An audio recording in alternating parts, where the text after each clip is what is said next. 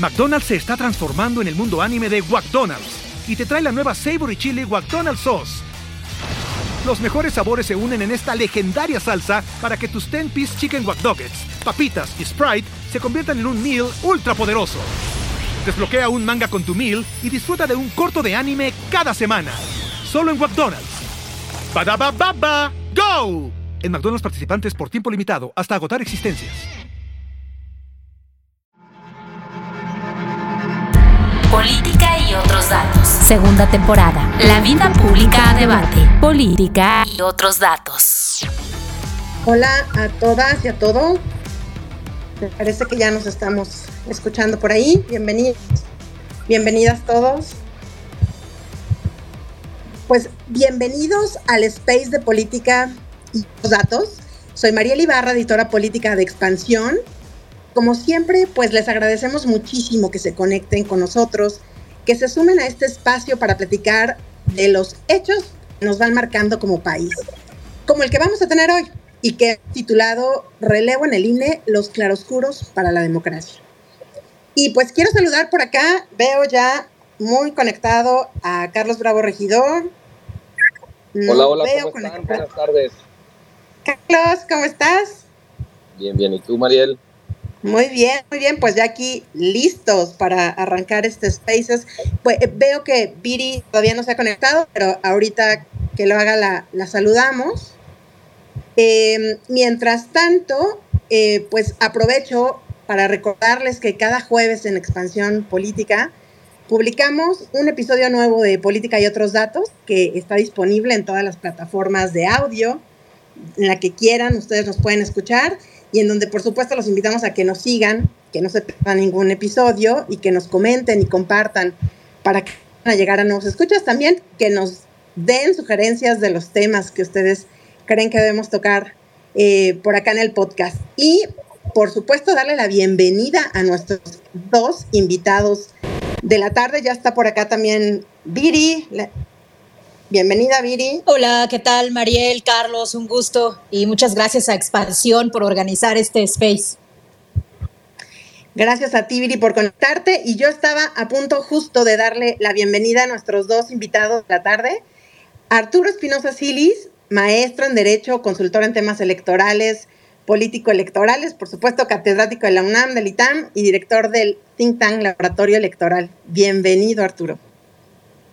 Hola Mariel, buenas noches. Buenas noches Carlos, Viri, David. Y por supuesto también colaborador en Expansión Política en Opinión. Y también a David Gómez Álvarez, me da muchísimo gusto tenerte por acá, David, experto en administración y políticas públicas, temas anticorrupción, investigador de la Universidad de Guadalajara y director ejecutivo de Transversal Hola Mariel. Bienvenidos a ambos, ¿cómo están? Muchas gracias, muy buenas tardes a todos y a todos. Saludos a Carlos, a Viri, a ti, Mariel y a Arturo, por supuesto. Pues muchísimas gracias a todos nuevamente por, por conectarse y ahora sí que vamos a, vamos a, ir arrancando nuestro tema en lo que se van conectando los demás. Eh, recuerden, pueden mandar sus preguntas, alzar la mano, eh, estaremos por acá viendo sus, sus solicitudes. Y pues, a ver, Hoy finalmente se configuró ya el relevo de cuatro consejeros electorales en el INE.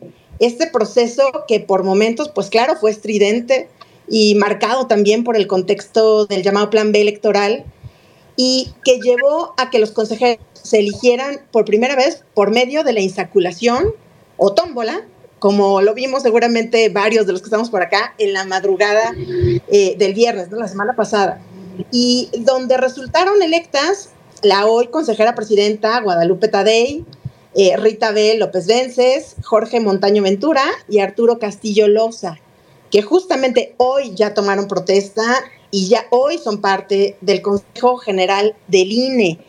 Y pues bueno, a mí me gustaría arrancar preguntándole de que nos, que, que, que Viri nos diera un panorama general de cómo viste este proceso, Viri, brevemente, eh, eh, y luego con Carlos, y luego vamos dándole la palabra, por supuesto, a nuestros invitados, a los que les, les abriremos un poco más el micrófono. Viri, bienvenida. Claro que sí, Mariel. ¿Cómo viste Mil gracias. Esto? bueno, voy a, voy a ser muy breve porque claro que sí. Voy a ser muy breve porque la verdad es que me interesa mucho escuchar tanto a Arturo como a David y, bueno, por supuesto a Carlos, pero sobre todo a nuestros invitados especiales.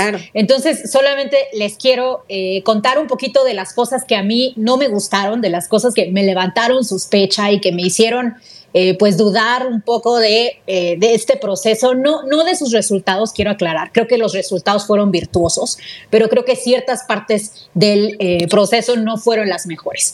y finalmente quiero hacer una reflexión sobre lo que yo considero que es pues que al final triunfaron las instituciones. Al final creo que vamos a tener un consejo sólido, pero bueno, déjenme empezar por, digamos, la parte no tan buena. A mí me hubiera gustado eh, una mejor calidad en los exámenes. Recordaremos que los exámenes que se presentaron, eh, pues tenían muchas preguntas confusas, incluso muchos de los candidatos se quejaron de que algunas de las preguntas podían tener dos respuestas acertadas o incluso había quien decía que algunas de las preguntas eh, pues no tenían la respuesta completamente acertada entre las opciones. Recordaremos, era un examen de opción múltiple. Es un examen que también ha sido cuestionado por no haber sido necesariamente bien blindado. Hay un grupo eh, de personas, no, no se tiene todavía evidencia de esto, pero hay un grupo de personas que considera que el examen pues pudo haber sido de alguna forma compartido con algunos de los miembros cercanos al, cercanos al partido y que esa es la razón por la cual extrañamente personas que no tenían tanta experiencia electoral eh, pues resultaron tener calificaciones más elevadas que algunas de las personas que conocemos y que son grandes expertos en la materia. Eh, otra cosa que creo que se pudo hacer mejor es la elección del comité de selección. Como recordaremos, la Secretaría, eh, perdón, la Comisión Nacional de Derechos Humanos, pues en un inicio incluso había seleccionado una persona que era yoga de la risa. Esa era parte de su, eh, era parte de su currículum. Y bueno, luego de las quejas de múltiples personas que dijeron que esta persona no estaba calificada para ser parte del comité de selección, eh, pues recularon y nombraron a otra persona. Eh, no por ello nombraron a una persona menos, menos morenista, entonces creo que ahí también pues habría que mejorar un poco los criterios eh, que se utilizan. Y finalmente, creo que a mí no me, no me disgustó la tómbola, yo creo que la tómbola puede ser un muy, muy buen mecanismo, pero donde creo que falló quizá un poquito es en que se transparentaran y se dieran a conocer los criterios utilizados para identificar qué personas iban a pasar a la tómbola y cómo se iban a organizar esas personas en sus respectivas listas de votación, que recordaremos fueron cuatro distintas listas. Eh, ahora, en general, digamos, eh, dejando esto a un lado, que son como las cosas que a mí me llamaron la atención por no ser necesariamente tan virtuosas. A mí sí me parece que eh, los ciudadanos debemos ver el proceso como una victoria de las instituciones. La interpretación catastrofista sobre el futuro del INE, que ya iba a quedar capturado, que ya iba a operar para Morena, pues simplemente no se consolidó. Eh, Morena no logró capturar el proceso. Por supuesto que hubo un forcejeo político, por supuesto que pues hubo cosas que pudieron ser mejores, pero al final del día me parece que vamos a tener un consejo que no le va a responder a Morena, eh, sino que incrementalmente pues se va a ir volviendo incluso eh, pues cada vez más y más autónomo. Muy bien, eh, yo creo que vamos a volver justamente a eso. Carlos, ¿tú cómo lo viste? Hoy decía la consejera presidenta que evidentemente ya hablaremos, la primera mujer al frente del INE y creo que eso ya es muy, muy bueno. Em, decía, un acuerdo entre el desacuerdo, ¿no? Estamos aquí por un acuerdo, eh, pues el medio de justamente el desacuerdo en, el que pues la insaculación pues fue la forma de resolverlo y que como escuchamos eh, para algunas personas como o, expertos como como Viri, pues la verdad es de que esto fue eh, es bueno este método ¿Qué piensas, Carlos? Mira, yo creo que eh, estamos en un desenlace eh, que afortunadamente deja descolocados a todos. Eh, yo no veo a nadie, digamos, echando las campanas al vuelo. Tampoco veo a nadie realmente pateando el tablero. Creo que es un resultado, digamos, aceptable, pero que, que digamos que dependiendo con quién hable uno, las expectativas de uno, viene como pros y sus contras, ¿no? Eh, en general yo creo que ya era muy, eh, era inevitable en cierto sentido el tema del sorteo y eso sería algo que me gustaría mucho preguntarles a David y Arturo, porque creo que el sorteo se volvió eh, necesario no solamente, digamos, por la aparente dificultad de llegar a consensos entre el oficialismo y las oposiciones, sino también al interior del propio oficialismo. Yo creo que uno de los aprendizajes que nos llevamos de este proceso es la necesidad de conceptualizar de una manera compleja eh, a qué nos referimos cuando decimos que un candidato es o no es morenista. Eh, hubo desde luego una, digamos, la, la, alarma que sonó Maite Azuela respecto a seis perfiles diciendo que pues las relaciones de parentesco que tenían de alguna manera eh, los descalificaban o llamaban la atención o representaban un peligro sobre la posibilidad de su autonomía. Eh, pero también varias de esas personas con relaciones de parentesco, sí, eh, ciertamente que llaman la atención, pues también tenían una trayectoria propia, en, en algunos casos de muchos años, dentro del propio mundo electoral, ¿no? y entonces, bueno, yo sí me pregunto de pronto, bueno, tener una relación de parentesco, exactamente qué significa. Porque yo puedo tener un tío con el que soy muy cercano y tener también primos a los que hace décadas no veo, ¿no? Entonces, creo que ahí, digamos, eh, eh, caímos en cierta simplificación al, al, al, identificar esas relaciones y creer que todas valían igual. También podría ser que Morena eh, a pesar de haber tenido eh, pues lo que, lo que, todo indicaba que era una mayoría muy cómoda dentro del Consejo eh, Técnico Evaluador, pues no se acabó coordinando muy bien, porque a lo mejor pues Morena no es un bloque y a su interior hay como distintas facciones, distintos grupos, distintos intereses forcejeando. Por un lado puede estar Claudia Sheinbaum, por el otro Adán Augusto, por el otro a lo mejor uno, un gobernador o una gobernadora, por el otro lado el dirigente del partido, la propio, el propio Palacio Nacional. O sea, ahí también creo que quizás nos faltó sopesar o ponderar más el conflicto al interior de Morena y todo eso bien pudo terminar desembocando en la necesidad del sorteo, eh, más, más, insisto, por necesidad que por virtud en sí misma. O sea, se habían acumulado muchas críticas a la manera de nombrar a los consejeros por, por, esta cuestión como de las cuotas y los cuates, ¿no? Porque siempre de algún modo u otro todos terminaban con un sello partidista. No estoy seguro que el sorteo nos haya vacunado contra esa posibilidad, pero sí creo que de alguna manera el sorteo lo que terminó haciendo fue eh, evitándole a los partidos, tanto entre ellos como a su interior, una negociación pues que antes era lo que había eh, prevalecido. También me llama la atención que eh, alrededor del 80% de las personas que terminaron haciendo examen provienen de un modo u otro del mundo electoral, tienen trayectoria o tienen experiencia dentro de lo electoral y eso en principio pues parece una buena noticia, ¿no? Que ya haya una masa crítica dentro del propio sector a partir de la cual pues, pueden irse renovando eh, los puestos directivos, ¿no? Ahora, también es verdad que había mucha gente joven o mucha gente de, dentro del sector, pero con poca experiencia, eh, y eso también habría que analizarlo. También me llamó la atención cómo de pronto muchos de los aspirantes en sus entrevistas, pues parecían estar diciendo eh, lo que pues a su, a su leal saber y entender probablemente querían oír la mayoría de los integrantes del Consejo Técnico Evaluador, ¿no? Temas de la austeridad, temas del Plan B, que a lo mejor compartían o no, pero creo que ahí también hubo un efecto interesante, por un lado, pues de mandar la señal de esto es lo que quisiera escuchar Morena, y por el otro lado también yo creo que hubo mucha gente que se esperaba que se inscribiera y no se inscribió, tal vez también disuadida eh, pues por, por ese mismo factor a final de cuentas, a mí me parece que tenemos dos maneras de medir lo que pasó. Una de ellas contra, eh, digamos, el INE del que venimos, contra los consensos que antes solían prevalecer en los nombramientos y en muchos casos con perfiles muy altos que en efecto generaban consensos. Ahora ya nadie se acuerda, pero en su momento Lorenzo Córdoba fue un candidato de consenso entre todos los partidos, ¿no? Creo que en este caso ya, ya, ya no hay nadie, digamos así, con esas características. Eh, y eso representa para mí pues cierta pérdida.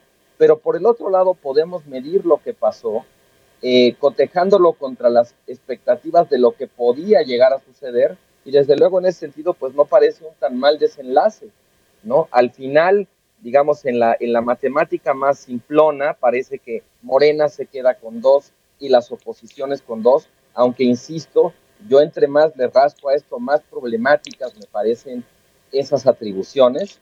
Pero bueno, pues ahora sí nadie va a poder decir que los partidos se repartieron porque fue la suerte. ¿Eso va a ser para bien o para mal? Pues no sé, yo creo que todo está por ver. Así es, David, eh, perdón, eh, Carlos, y voy con David, justamente, con David eh, Gómez Álvarez. David, bienvenido, porque David, quisiera que nos platicaras un poco también tu experiencia. David estuvo participando en este proceso y evidentemente un poco desde adentro, hasta donde, le, donde te tocó, David, estar.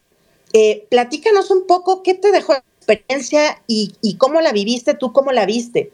Y al final, evidentemente, pues el resultado, ¿qué te pareció? David, bienvenido. Muchas gracias, Mariel. Efectivamente, lo primero que habría que decir es que pues yo fui un contendiente, entonces siempre es incómoda la posición de un perdedor, porque ese es un poco el término técnico de alguien que puede narrar en primera persona, pero sin estar hoy tomando protesta en el Consejo General, sino afuera. Y hay un sesgo que sí me gustaría solamente poner por delante para que no se vaya a malinterpretar, digamos, con un análisis que quiero hacer riguroso, crítico del proceso, independientemente de que efectivamente fui un contendiente.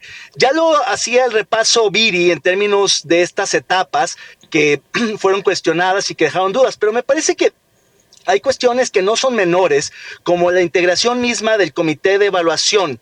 Es decir, el hecho de que haya sido cargadamente hacia el oficialismo, pues eso hizo que hubiera un sesgo de inicio clarísimo, evidentísimo, eh, y que, muchos de los que parecía que iban a ser independientes o que no estaban cargados con ningún partido político, terminaron por no serlo, terminaron un poco por callarse y entregar la plaza.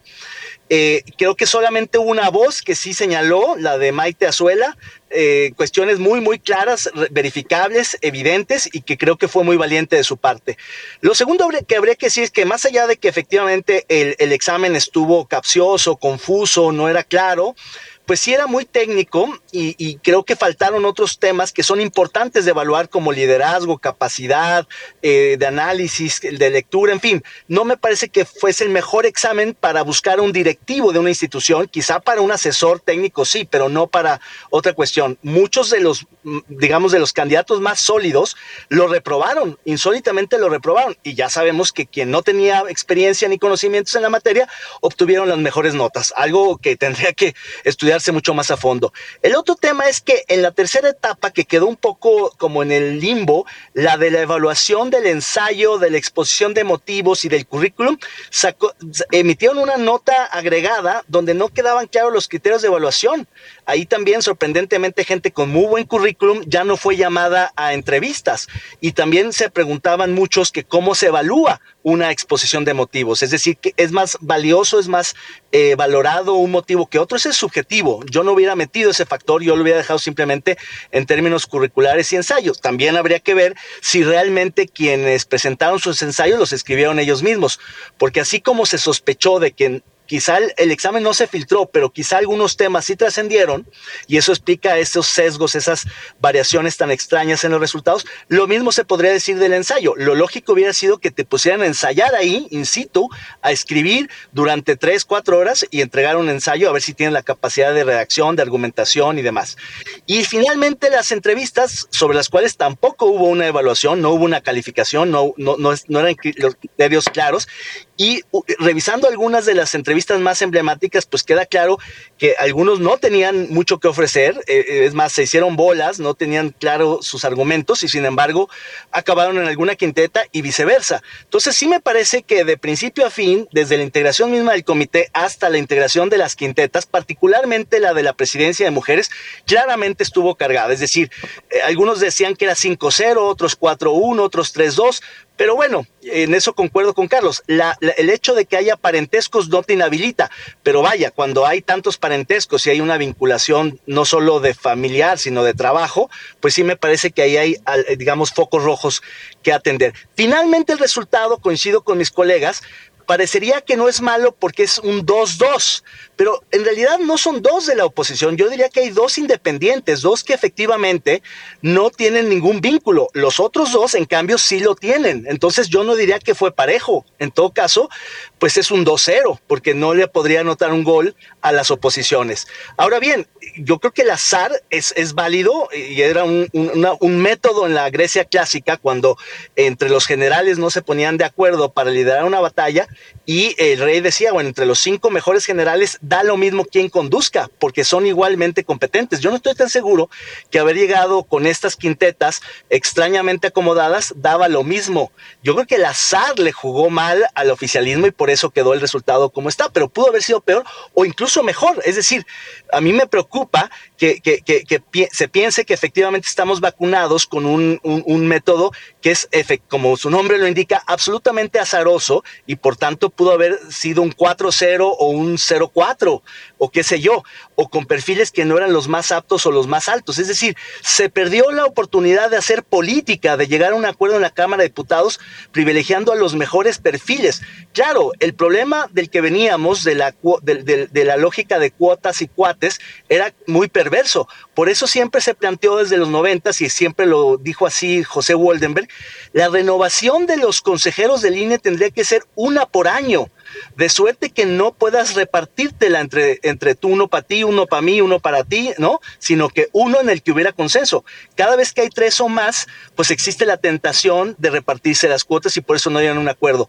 La forma en que se integraron las quintetas denotaba claramente el escepticismo tanto del oficialismo como de las oposiciones para llegar a un acuerdo político.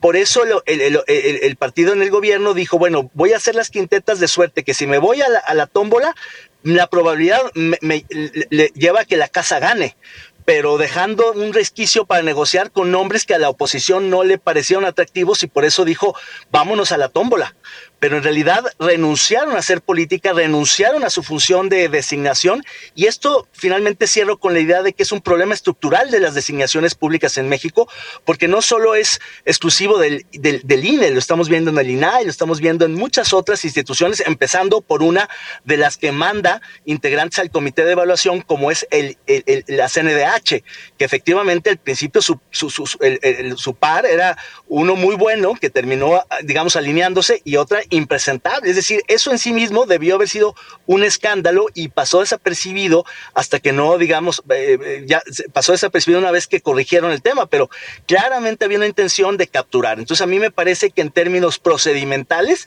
fue un, un, proceso, vaya, muy cuestionable y en términos de resultados absolutamente azaroso. Podríamos hoy estar comentando otro resultado completamente y entonces diríamos fracasó el proceso o fue mucho más exitoso. Muy bien, sí, no, bueno, esto, el tema de los órganos autónomos, eh, David nos, nos puede dar para un spaces que esperemos tenerlo pronto, porque bueno, pues sí, es, es eh, eh, digamos, un tema que ha estado presente en todo el sexenio, pero yo le preguntaría a Arturo, Arturo, bienvenido, ¿cómo te pareció a ti el proceso antes de pasar a, a lo que sigue? Pero me gustaría también tener tu opinión, ¿cómo te pareció a ti? Eh, eh, digamos que el marcador en esto, y perdónenme que lo ponga de, esta forma, pero bueno, es un poco eh, como estamos publicando 2-2 o 2-0, realmente, con, con, el azar, pues como protagonista en la elección de los consejeros, de los cuatro consejeros en el INE. ¿Cómo están? Buenas noches. la verdad es que me da mucho gusto acompañarlos. A ver, yo, yo la verdad es que tengo otra visión del proceso. Yo soy un poco pragmático en, en este sentido. Eh, a ver, es un proceso con una alta carga política. Yo llevo muchos años estudiando y siguiendo de cerca, de lejos, desde el análisis y desde muchas perspectivas los procesos de designación, especialmente los de materia electoral. En materia electoral tenemos cuatro diferentes. Para el Tribunal Electoral del Poder Judicial de la Federación, uno en el que participa la Corte y la Cámara de Senadores. Para el Consejo General del INE, otro en el que participa la Cámara de Diputados. A partir de 2014 le metieron este candado del Comité Técnico de Evaluación. Para los consejeros de los institutos electorales locales tenemos otro distinto que lo lleva a cabo el INE y son muchas etapas. Y para los, los magistrados electorales locales tenemos otro que lo lleva el Senado con toda la discrecionalidad del mundo. En la mayoría de los casos, al final, salvo el INE, que es un órgano técnico, quien designa es un órgano de naturaleza política, ¿no? Y siempre el proceso acaba siendo cuestionado, cuestionado, nadie nunca está satisfecho con los resultados. Inclusive los mismos procesos que ha llevado el INE tampoco acaban siendo totalmente satisfactorios y siempre hay amplias críticas. Creo que la historia en este país, y llevamos mucho tiempo, es el tema de los cuates y las cuotas. Los partidos prefieren buscar personas que les juran lealtad en ese momento y que, este, que con ellos se sienten cómodos. Simplemente veamos el último de la de la sala superior en el que designaron a los actuales magistrados y magistradas. Fue un desastre y vean todos los problemas que ha tenido el Tribunal Electoral en cuanto a su conformación y los pleitos internos. A ver, creo que en este caso, yo lo primero que diría es, si Morena dominó el Comité Técnico de Evaluación, es cierto, pero fue porque la oposición lo dejó. Al momento de votar las propuestas de la Jucopo, la coalición Va por México se abstuvo y le dejó a Morena que nombrara a quien quisiera. Es decir, renunciaron a tratar de negociar y tratar de lograr un diálogo. Y al momento de la, la tómbola esta, a mí no me gustó la tómbola, porque también es nuevamente que los partidos políticos renuncien a su capacidad de diálogo y a su capacidad de negociación. Desde luego en estos procesos hay una fuerte carga subjetiva, hay muchos perfiles de muchísima calidad que se queden que se quedan en el camino, pero pues aquí también hay muchas visiones. ¿Quién es mejor? El que ya tiene experiencia en lo local, el académico, el que lleva años trabajando en este, organizaciones civiles, el que tiene la visión internacional, el que ha trabajado en las autoridades electorales a nivel nacional, el que ya fue magistrado. La verdad es que aquí podemos tener diferentes perfiles, diferentes visiones y es difícil que nos pongamos de acuerdo pero yo creo que nuevamente al momento de la asignación final, desde luego había unos perfiles mejores que otros.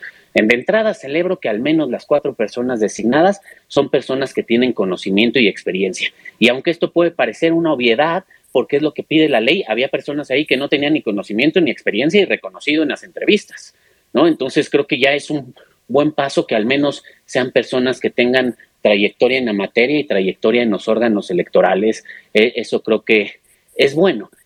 Y también en este caso me parece que la oposición renunció totalmente a tratar de siquiera llegar a un acuerdo con Morena. Entraron a la Junta de Coordinación Política, Morena les dijo, pues no va a haber acuerdo, vámonos a la, a la tómbola, y los demás dijeron, pues vámonos a la insaculación. Adelante. Hace tres años fue el proceso, con la misma mayoría de Morena, fue el proceso de mayor consenso en los últimos años en este, en, una designación de este tipo. Solamente hubo cinco abstenciones, todos los demás votos fueron a favor de las tres consejerías que entraron en ese sentido. Y sí son procesos que enrarecen mucho a las instituciones. Y yo nada más ahí un comentario en el tema del escalonamiento. Yo en lo personal no estoy de acuerdo con lo que señala David en cuanto a que cada año se designe uno, yo creo que las cuotas y cuotes, mientras tengan lógicas políticas, diferente, difícilmente la vas a evitar. Y al contrario, lo que vemos con las designaciones es que se convienen en un desastre. Ahora el, esta de el INE, pues la sacaron en tiempo y dentro de los plazos y más o menos, pero vean el desastre que trae el Senado, las del INAI, las de las salas regionales del Tribunal Electoral. Hay tribunales electorales locales que tienen más de un año sin magistrados, de tres nada más tienen un magistrado porque todas están atoradas ahí. Justo eso fue lo que hicieron con el Tribunal Electoral. Va a haber designación en este año, va a haber designación en 25, va a haber designación en 26. Creo que estos procesos de designación son muy complejos, son muy politizados y son muy difíciles. Creo que lo que tenemos que hacer es que, digamos, a mí el escalonamiento de tres años me gusta y finalmente creo que celebro que esta es la primera vez en muchos años que el INE logra un ciclo completo de designaciones sin que desaparezcan o sin que remuevan a los consejeros electorales. Eso no pasaba. El último ciclo que terminó completo fue el de José Woldenberg. La última presidencia fue la de Leonardo Valdés, que terminó completa, pero Leonardo Valdés entró antes de que le tocara de tiempo. Entonces creo que también, al menos, pues bueno, se acabó este ciclo. Ya tenemos eh, David, a los consejeros ahí, hoy decíamos en al principio, al, arranque de este espacio, hoy tomaron protesta, ya están ahí, son parte del Consejo General. ¿Qué esperar? ¿qué esperar ya, eh, digamos, eh, ya estando ahí ante el proceso importantísimo que viene en el 2024? Estamos hablando de la elección eh, más grande que, que, se haya tenido en México por, por todo lo que conlleva, evidentemente las presidencial, la presidencial, las del Congreso, las del Senado, nueve gubernaturas, es decir, son muchos cargos en juego eh, ¿Qué esperar justamente de este consejo y hacia dónde se prevén? Eh, ¿cómo, tú lo ves? Sí, yo coincido con Arturo en cuanto a que eh, tuvimos suerte como país de que los cuatro consejeros, incluida la consejera presidente, tuvieran experiencia electoral. Eso creo que fue muy, muy positivo. Eh, y en ese sentido creo que va a ser un consejo que muy pronto se va a ensamblar, van a trabajar en equipo. Creo que Tadei, estando tan observada y cuestionada, va a tener que demostrar que efectivamente es, es, imparcial, es independiente, es autónoma. Creo que además entiende que no tiene de entrada una mayoría en el Consejo General, que la va a tener que construir. Creo que es positivo que haya tantas mujeres, que haya una pluralidad. Yo también concuerdo en que no es fácil definir qué es mejor, si experiencia, si edad, si conocimiento, si, si, si, si visión local, en fin. Creo que es un Consejo General bastante plural. Sin embargo, nomás hago una acotación, eh, parafraseando que aquí hay otros datos también. Yo no estoy tan seguro que las oposiciones hayan renunciado en la Jucopo a negociar la integración de los tres eh, miembros del comité de evaluación. Más bien ahí se impuso la mayoría y, echaron mano del voto ponderado para nombrarlos a ellos tres, porque efectivamente el ejercicio de hace eh, cuatro años en el 19, pues hay que ver los nombres que nombró entonces la Jucopo, que nada tienen que ver con los actuales. Con todo respeto, sí creo que hay una diferencia en el perfil, en la autonomía, en digamos, en la notabilidad de quienes integraron el comité este año y quienes lo hicieron cuatro años. Sí, sí hay una diferencia y eso creo que además está planteado en, la ley. Entonces, yo en ese sentido creo que sí hay una diferencia importante. Por fortuna el resultado, ya lo hemos dicho, es mejor. Ahora bien, está por verse cómo van a, actuar los consejeros. Mi punto es que hay condiciones para que actúen bien. Eh, la presidenta no tiene una mayoría exante, la tiene que construir. Todos saben que llegaron cuestionados de alguna manera y van a querer demostrar que, que están ahí por alguna razón y eso creo que es, es positivo. Cada seis años, en cada elección presidencial, tenemos la elección más grande de la historia porque hay más empadronados hay más electores, hay más elecciones concurrentes, etcétera, etcétera. Y sí, se viene una elección monumental. Creo que ahorita lo que debería de digamos, llamar la atención de la opinión pública es finalmente la resolución a fondo, de, fondo de la Corte en cuanto a si va a validar o no el plan B y qué partes del plan B, porque ahorita lo que tenemos es una suspensión provisional, pero no definitiva, y tenemos que tener claridad y certeza de las reglas del juego, pues pronto, en junio, tres meses antes de que formalmente empiece el proceso electoral del próximo año que arrancará en la primera semana de septiembre. Arturo, ¿tú cómo lo ves de cara, de cara a todo esto? Justo ante el plan B también, que como bien decía David, pues estaremos esperando, hoy justo el Senado eh, eh, impugnó pues la resolución del, del ministro y pues eh, digamos que las cosas en el INE todavía hay muchos pendientes. A ver, yo, yo creo que sin duda, digo, hay que ver cómo son las primeras decisiones de la presidenta Guadalupe Tadei, hay que ver cómo son las primeras, eh, eh, eh, el comportamiento del Consejo. nuevamente, una de las cosas que también creo que es positivo, al menos tres de las cuatro personas que fueron designadas saben cómo funcionan los órganos colegiados que siempre tienen su complejidad. Justamente como dice David, llega un órgano este, a presidirlo, pero pues ya hay consejeros, consejeras que llevan ahí varios años eh, y que tienen mucha experiencia, que conocen bien a la institución. Ella tendrá que familiarizarse, aunque en su momento ella ya trabajó en el INE, en los órganos desconcentrados. Yo creo que lo primero que habría que estar atento fue importante el discurso de hoy, un discurso bastante conciliador, bastante moderado, bastante buscando eh, acercarse tanto a los partidos políticos como a defendiendo la autonomía de la institución. Creo que también, no solo ella, otros de los nuevos integrantes hablaron del costo de las elecciones. Eh, finalmente es, un tema que está, que está ahí. Creo que lo primero que tendríamos que empezar a ver, porque va a pasar los próximos días, es los nombramientos de los funcionarios, los altos funcionarios del INE que haga. La Secretaría Ejecutiva, las direcciones ejecutivas que están vacantes, que quedaron varias vacantes, las unidades este, principales em, que, que también quedaron vacantes. Creo que eso va a hablar mucho de cómo va a buscar llevar su este, gestión Guadalupe Tadei, ¿no? El tipo de funcionarios que designe y que nombre. Sí. ¿Cómo se hacen los repartos, digamos, ahí? ¿Cómo funciona en, al interior del, Consejo General? Bueno, más bien al interior, en la parte administrativa incluso. A ver, yo, creo que esta parte incluso fue una parte que, a Lorenzo le costó varios años, ¿no? De, entrada, pues creo que la persona de más confianza y con más conocimiento en la institución tiene que ser el secretario ejecutivo.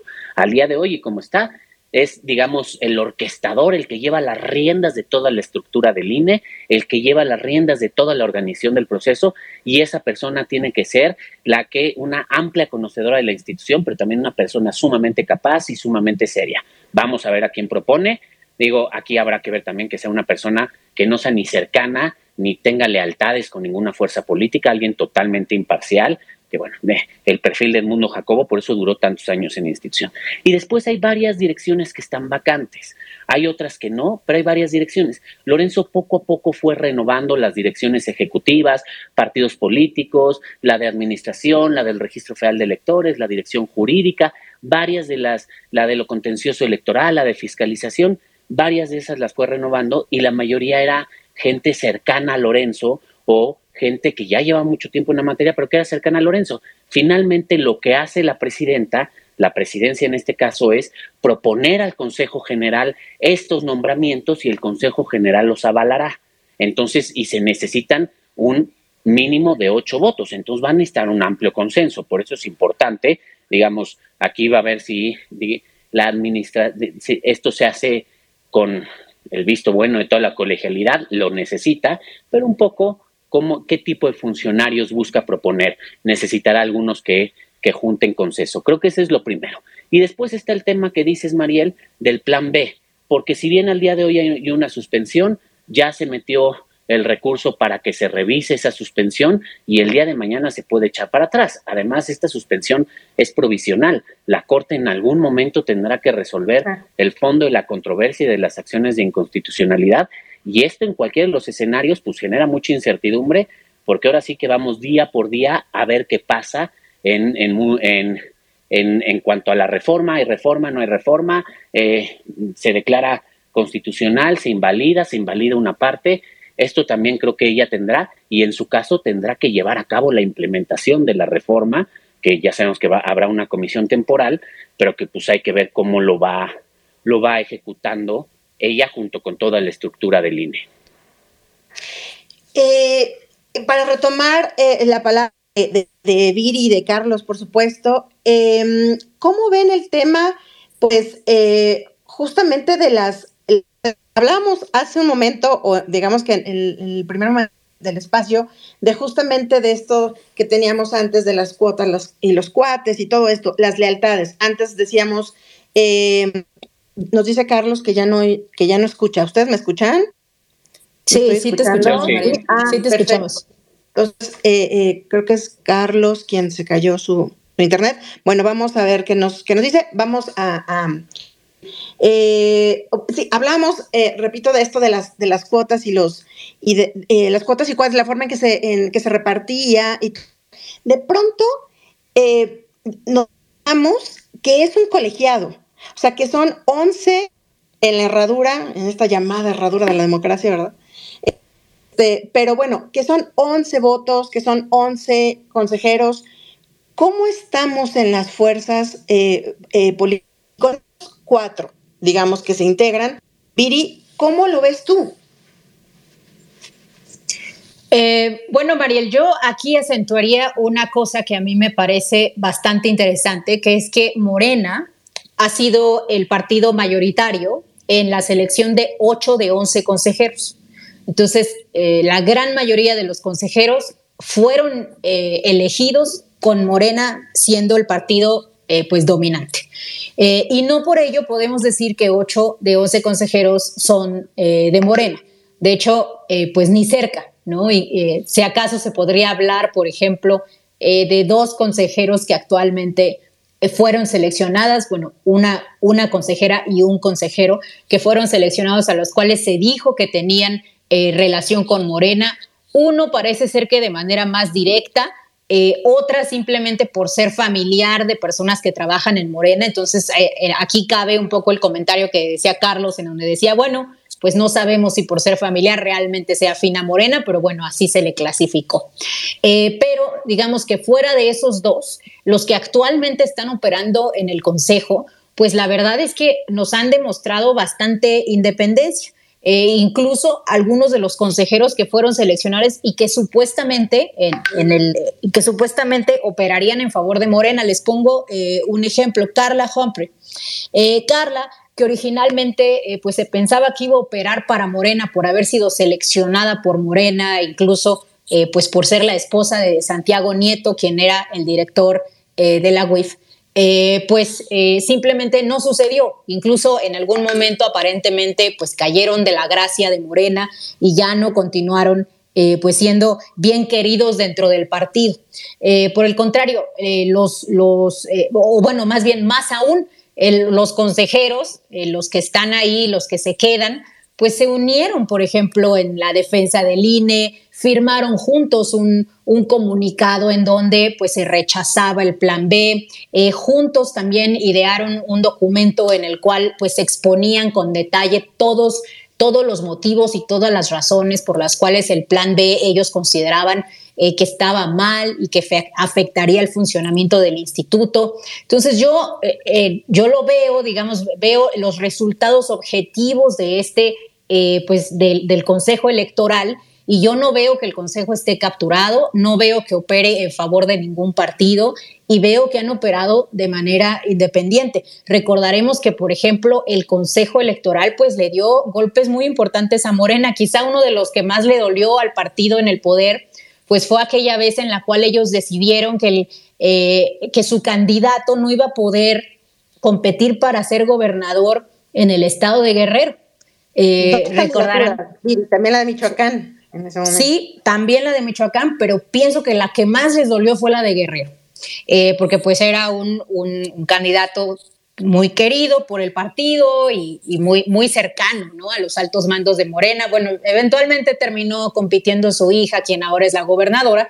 Eh, bueno, no estaba impedida políticamente a participar, pero bueno, ese fue un golpazo, ¿no? O por ejemplo, otro, y ya con esto cierro, otro eh, golpe muy importante que le dolió muchísimo a Morena fue cuando el INE eh, pues cambió la forma de interpretar cómo se, cómo se medían las coaliciones.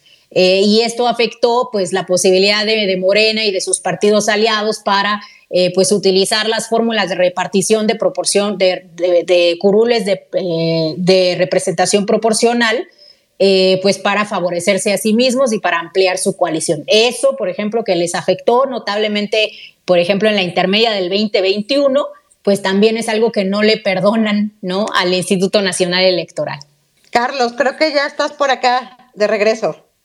Yo, solamente quería remitir a un caso, al caso de uno de los consejeros que terminó justamente ahora que salientes, José Roberto Ruiz Aldaña, porque fue un caso realmente notable en términos de los vaivenes en cuanto a su tendencia, en cuanto a su, su manera de votar y su discurso. José Roberto Ruiz Aldaña es un consejero que llega primero identificado sobre todo con el PAN, Después se vuelve un consejero muy claramente pro Morena, eh, muy agresivo contra Lorenzo Córdoba, contra Ciro Murayama, eh, muy poco institucional, de pronto ya muy, muy militante, y de pronto abandona eso y se vuelve un consejero absolutamente institucional.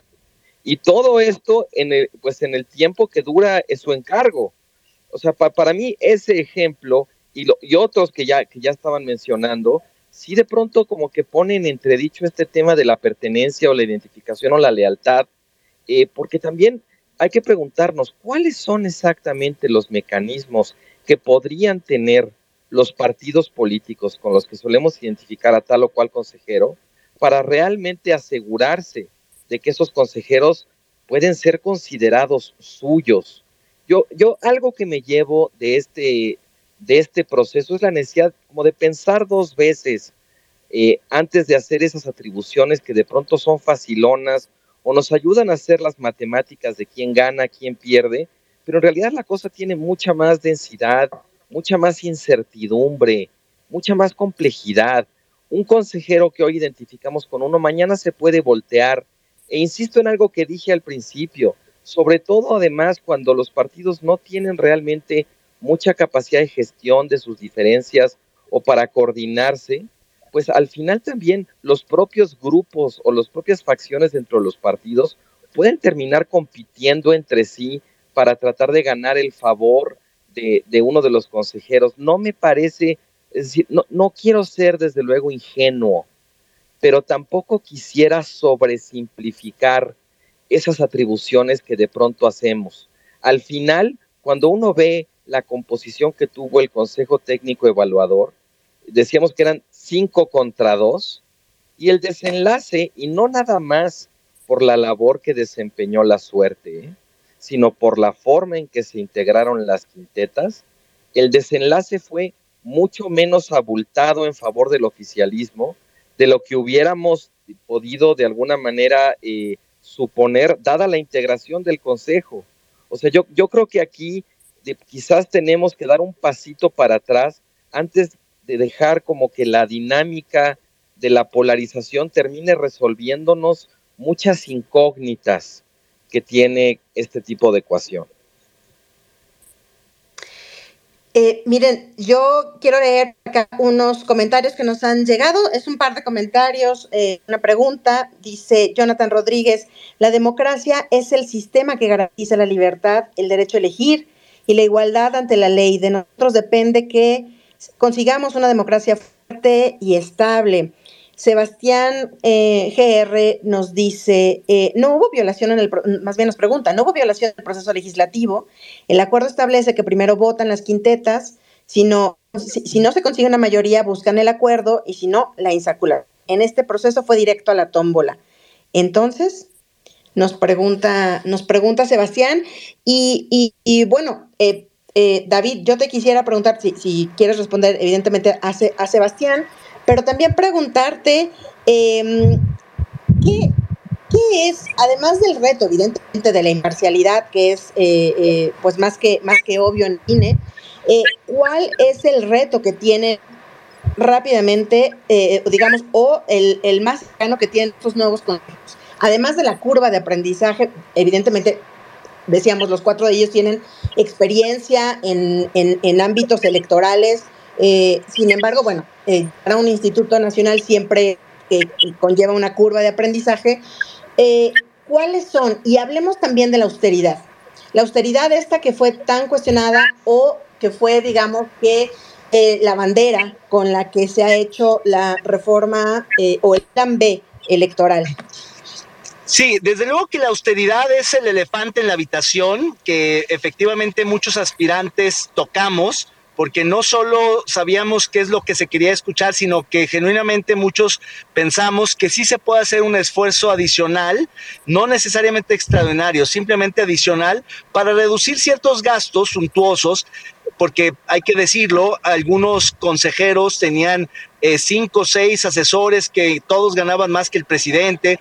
Cuestiones que creo que le faltó sensibilidad a esta administración saliente para poder responder un poco al reclamo del presidente. Y eso creo que fue un parte del encono del Ejecutivo en contra del Instituto Electoral.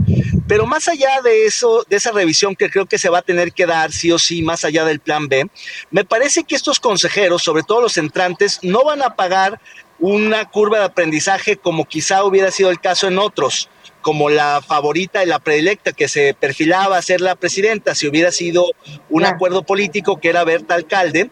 Y en cambio creo que Tadei tiene muchas horas de vuelo y no le va a costar mucho trabajo entender la función electoral. Claro, muy distinto será la conducción del INE y lo que decían hace un momento que es la designación del secretario ejecutivo, los, los directores ejecutivos y un montón de, eh, eh, digamos, instancias importantes en la institución. Eso va a costar trabajo a mí me tocó, siendo asesor del Consejo General del consejero entonces Mauricio Merino, la designación de Felipe Solís Acero en el 96. a Pepe Woldenberg le costó sudor y sangre sacar esa, esa designación porque efectivamente tenía que reunir ocho votos. Con Jacobo sucedió lo mismo en el primer eh, periodo, que fue con eh, Leonardo Valdés, no así con, con Lorenzo, que simplemente lo ratificó. Nunca ha sido fácil ese tipo de nombramientos y esa parte interna creo que es la que va a dejarnos ver de qué están hechos los consejeros y si pueden jugar o no en, equipo. Entonces, eso, insisto, yo creo que está por verse, pero todavía no podemos a ciencia cierta decir qué es lo que más les va a costar trabajo. No quiero imaginarme si el plan B es eh, ratificado de facto por la falta de una mayoría que pueda declarar inconstitucional al plan B, es decir, si los cuatro ministros afines al presidente no van con la mayoría de los ocho que ya claramente dicen que eh, habría que revisar o, o, invalidar el plan B, si este Consejo General tiene que implementar el B, el plan B parcial o totalmente, entonces sí vamos a tener muchísimo que discutir porque va a ser un proceso muy, muy, muy delicado. Ojalá eh, no sé si eh, sea deseable que lo tumben completamente, pero sí que revisen parcialmente y que algunas cuestiones sí sean ratificadas y otras no. Por ejemplo, la eliminación de áreas eh, operativas importantísimas del instituto, como las juntas distritales, me parece que es de los temas más sensibles y más riesgosos que a, pocos meses de empezar el, el proceso electoral, que no sepamos con certeza si eso va a ocurrir o no, me parece delicadísimo. Arturo, ¿cómo van a jugar los consejeros que están ahí ya? O sea, los siete eh, que, se quedan, digamos, o los siete que todavía continúan con su encargo, ¿cómo, cómo juegan en este, em, digamos, en este arranque y de cara al 24? A ver, yo, creo que va a ser, va a ser muy importante, insisto, en cómo lleguen a acomodarse estos nuevos consejeros respecto a los consejeros que y las consejeras que ya están ahí. Una de las ventajas nuevamente es que ya se conocen, ¿no? Digamos, eh, son parte de, eh, del medio electoral, entonces se conocen, ya han tenido relación, a lo mejor desde el ámbito local hacia el INE y desde el INE hacia el ámbito local, pero eh, no son totalmente extraños. Creo que como dice David, la consejera presidenta va a tener que, que lograr acuerdos, lograr consensos, porque además tiene en, en los perfiles que, que, se quedan, la verdad es que perfiles con amplia trayectoria y perfiles que han mostrado ser sumamente firmes dentro de la institución, ¿no? Simplemente Claudia Zavala o Dania Paola Rabel, que, que ya llevan ahí seis años y, y que, que, tienen posturas muy, muy firmes. Carla Humphrey también creo que ha asumido liderazgos importantes y, lo que hemos dicho muchas veces, creo que Ukvik Espadas, que ha sido una sorpresa en cuanto a sus posiciones, en cuanto también al, al talante que ha mostrado y a la defensa que ha hecho de la institución, cuando se pensó que él iba a ser alguien sumamente leal a, Morena o leal al, al gobierno, porque tenía vínculos con, con ellos. La verdad es que no, creo que todos han mostrado que son independientes. Además, prácticamente todos ellos ya tienen un conocimiento, les llevan años de ventaja a la, presidenta en cuanto a conocen cómo se desenvuelve la institución, cómo se maneja la institución, cómo trabaja, ya han estado ahí en la organización de las elecciones, al menos estuvieron en las de 2021 y creo que todo eso va a ser algo que, la presidenta va a tener que, que asumir yo, yo creo que la presidenta tendrá que empezar por nombrar su equipo cercano, como mencioné, y me parece que su equipo cercano tiene que ser una mezcla de personas que tengan diferentes visiones, pero sí es importante que conozcan los temas electorales, pero también que conozcan la institución a fondo. Creo que es una buena oportunidad para renovarse en ciertos temas que creo que han sido ríspidos, por ejemplo, este tema del costo de las elecciones o este tema de la, de la austeridad, porque nos guste o no, pues bueno, Hoy en día es, es un tema por el cual es importante para la mayoría, es importante para el presidente y es el tema más sensible por el cual por lo general están atacando, ¿no? El tema de el gasto excesivo o el gasto suntuoso en algunos temas. Y hay otras cosas en las que creo que también va a buscar, y ella misma lo anunció hoy, construir una nueva relación respecto a los partidos políticos.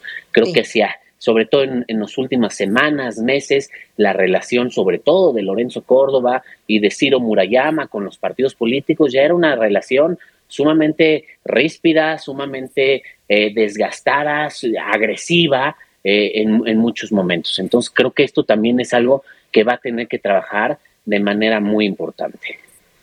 Y me parece que de alguna forma se notó hoy, no sé cómo lo vieron ustedes, pero pocas voces estridentes, eh, las de siempre, digamos, eh, pero la mayor parte, pues evidentemente ofreciendo como imparcialidad, este, bajarle justamente como que esta, eh, pues sí, esta, este altavoz, ¿no? Que se, que, que, pues en los últimos meses teníamos en el instituto y dentro del instituto, pero bueno, vamos a esperar evidentemente el plan B.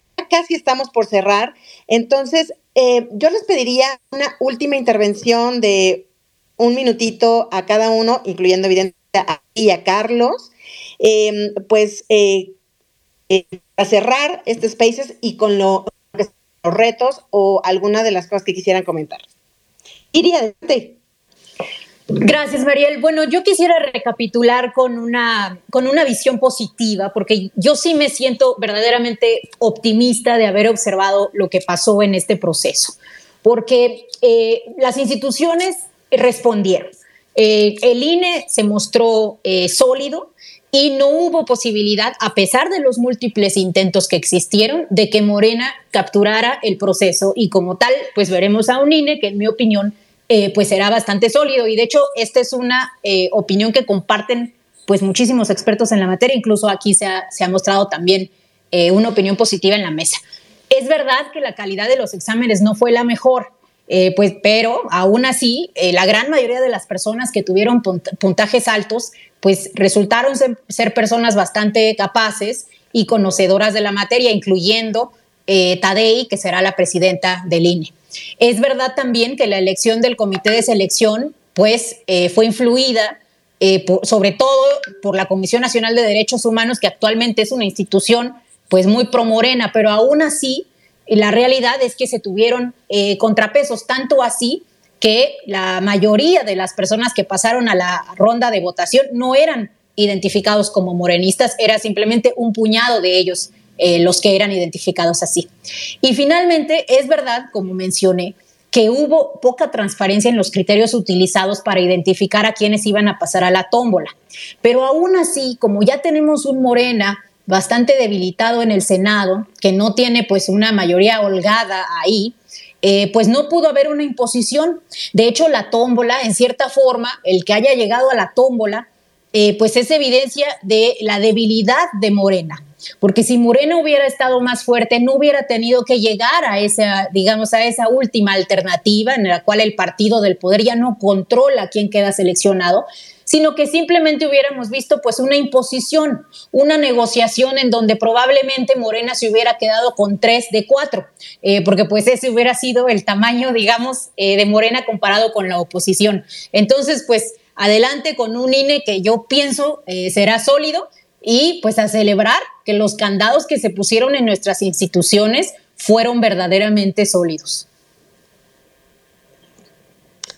Carlos, adelante. Pues eh, miren, a mí me gustaría concluir diciendo que hay, una frase en inglés que viene muy a cuento que dice, The proof is in the pudding.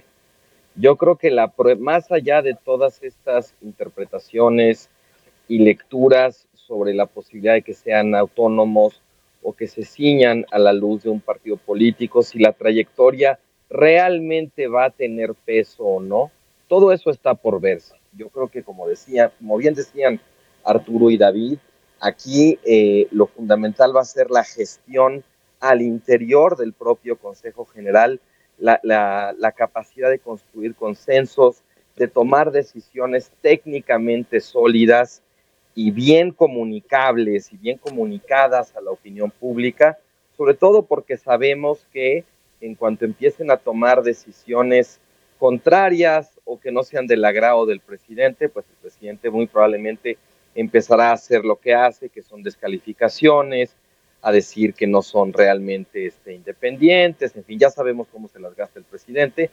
Vamos a ver los consejeros, sean o no de la oposición, sean o no de Morena, eh, cómo responden ante eso. Ya conocimos el estilo, eh, la defensa, esa suerte como de resistencia que quisieron ejercer sobre todo Lorenzo Córdoba y Ciro Murayama, creo que vamos a ver un cambio de estilo.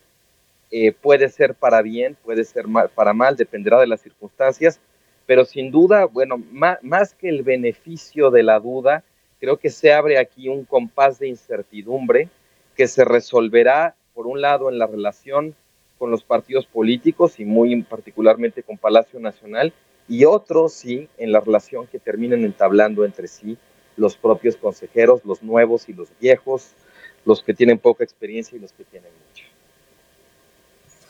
David, por, por favor, adelante. Sí, yo también les daría no solo el beneficio de la duda, sino un voto de confianza, porque finalmente son todos eh, electoralistas que hicieron su mejor esfuerzo y habría que entonces darles esa oportunidad sin prejuzgarlos. Simplemente no, hay que hacerse cargo del proceso, hay que analizarlo, hay que revisarlo, porque no podemos confiarle al azar una decisión tan importante para la democracia. Y yo también creo que efectivamente el oficialismo en algún momento sí quiso negociar, abrir la puerta de la negociación para llegar a un acuerdo político, pero no tenía los números. No, nunca hubiera podido imponer a tres de cuatro ni a cuatro de cuatro, simplemente porque no tenía la mayoría calificada en diputados. Por esa razón confeccionó las quintetas de tal suerte que la importante, la de la presidencia, la tenía mucho más controlada y en las otras había perfiles no afines o, más independientes o que no tenían ninguna sospecha, justamente para abrir esa puerta a la negociación con las oposiciones. Sin embargo, fue demasiado tarde. Para entonces, para el momento en que ya estaban las quintetas confeccionadas, tanto PRI como PAN, que son las oposiciones que realmente le podían dar los votos necesarios a la mayoría de Morena para sacarlo por calificada, pues ya no les interesaron los perfiles y prefirieron abstenerse. Esta designación donde la oposición no acompaña eh, eh, la designación, aunque haya sido por tómbola, pero la cuestionó, incluso la impugnó, será como la de Luis Carlos Ugalde de 2003, que no fue acompañada por el PRD. Es decir, en la perspectiva histórica del IFEINE, tenemos a Waldemar, a Leonardo Valdés y a Lorenzo Córdoba, que sí fueron designados por un consenso amplio de las fuerzas políticas, no así Luis Carlos Ugalde y desgraciadamente Guadalupe Tadei, que aunque fue el azar, finalmente la oposición cuestionó seriamente este proceso. El, PAN, eh, eh, si habíamos olvidado ese, tema, que el PAN anunció que va a impugnar, ¿no? Sí, claro, entonces. A, los dos, a dos de estos cuatro. Totalmente. Eh, Arturo, adelante. Bueno, a ver, yo creo que hay que ver para adelante, ¿no? Por, por un lado, creo que la presidenta y los nuevos consejeros tienen que aprovechar este bono de legitimidad con el que entran, porque aunque el PAN va, va a impugnar el proceso, creo que hoy todas las fuerzas políticas, digamos, mostraron su conformidad. No hay nadie que abiertamente haya ido en contra del proceso. El PAN eh, primero vota porque sí y luego lo impugna. Eh, es algo que hizo todo el tiempo el PAN en este proceso, pero bueno, a mí me parece, yo, yo no estoy de acuerdo. Además, Creo que su, impugnación, hace impugnó también la decisión del Comité Técnico de Evaluación de las quintetas y se lo desecharon. Entonces vamos a ver qué pasa con eso. No veo que vaya a rendir muchos frutos. Eh, no, hay presentes en ese sentido. Pero creo que traen un bono. El presidente vio bien los nombramientos, Morena los vio bien. Eh, me parece que en general las fuerzas políticas los vieron bien, haya sido por insaculación o no, o por acuerdo, pero tenemos nuevo Consejo General. Creo que también saben los consejeros y las consejeras que para la ciudadanía el INE es una institución sumamente apreciada. Y no solo porque lo digan las encuestas, sino porque pues nada más hubo dos marchas para apoyar y defender la institucionalidad y, la democracia mexicana. Entonces, creo que eso también va a ser muy importante, la, la observación que hagamos desde la ciudadanía, la presión que ejerzamos y que sepan que estamos muy al pendiente de su trabajo en, eh, eh, en ese sentido. Ahora, creo que a nadie nos conviene un INE débil o un INE cuestionado por ningún motivo. Ya lo vivimos en 2006, una autoridad cuestionada, una autoridad débil y no nos conviene para la estabilidad política, para la estabilidad social del país, no se ve bien. Entonces creo que la apuesta debe ser por tener un INE fuerte, por tener un INE consolidado, por tener el INE que hemos tenido hasta ahorita y en ese sentido hay que estar muy pendiente de las primeras decisiones que tomen, tanto como ya lo dijimos en la estructura, y sin duda las primeras decisiones polémicas que se empiecen a tomar al interior de el instituto. Hay varios temas que están ahí pendientes, vienen las elecciones del Estado de México y Coahuila, eh, el INE tendrá que eh, realizar toda la parte de organización, de la recepción de las mesas de casilla, tendrá que realizar la fiscalización y sin duda van a empezar a venir los procesos internos de los partidos políticos. Hay varios asuntos ahí de denuncias, de corcholatas y de varios que se, parece ser que están adelantando en sus aspiraciones. Hay que ver cómo va manejando todo esto el INE y creo que será muy importante cómo empiecen a votar y hay que darle seguimiento. Pues estaremos muy pendientes justo a la presión, a la alta carga de presión, eh, tanto de los partidos y sin duda alguna desde eh, el presidente, desde la que se haga desde la tribuna de la mañanera. Eh, nos quedamos pendientes del viraje en el estilo de conducción que le vaya a impedir la, la nueva consejera presidenta del INE. creo que lo importante, como ya lo dijeron ustedes, es eh, estará en que se cumpla, evidentemente, la constitución sin presiones.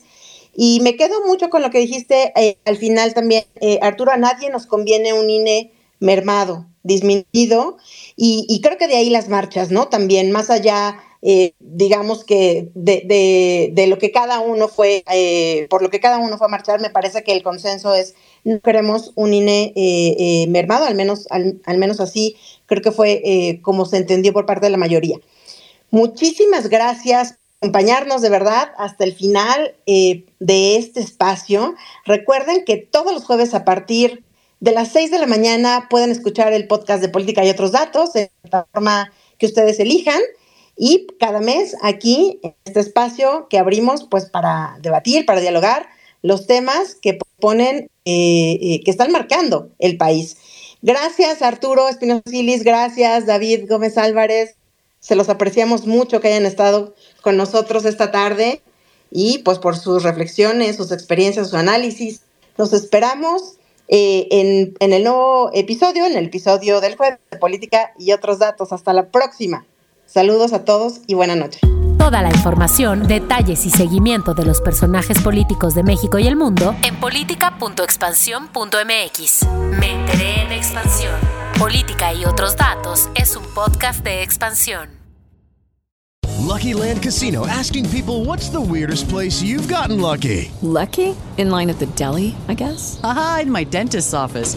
More than once, actually. Do I have to say? Yes, you do. In the car before my kids' PTA meeting. Really? Yes. Excuse me, what's the weirdest place you've gotten lucky? I never win and tell. Well, there you have it. You can get lucky anywhere playing at LuckyLandSlots.com. Play for free right now. Are you feeling lucky? No purchase necessary. Void where prohibited by law. 18 plus. Terms and conditions apply. See website for details.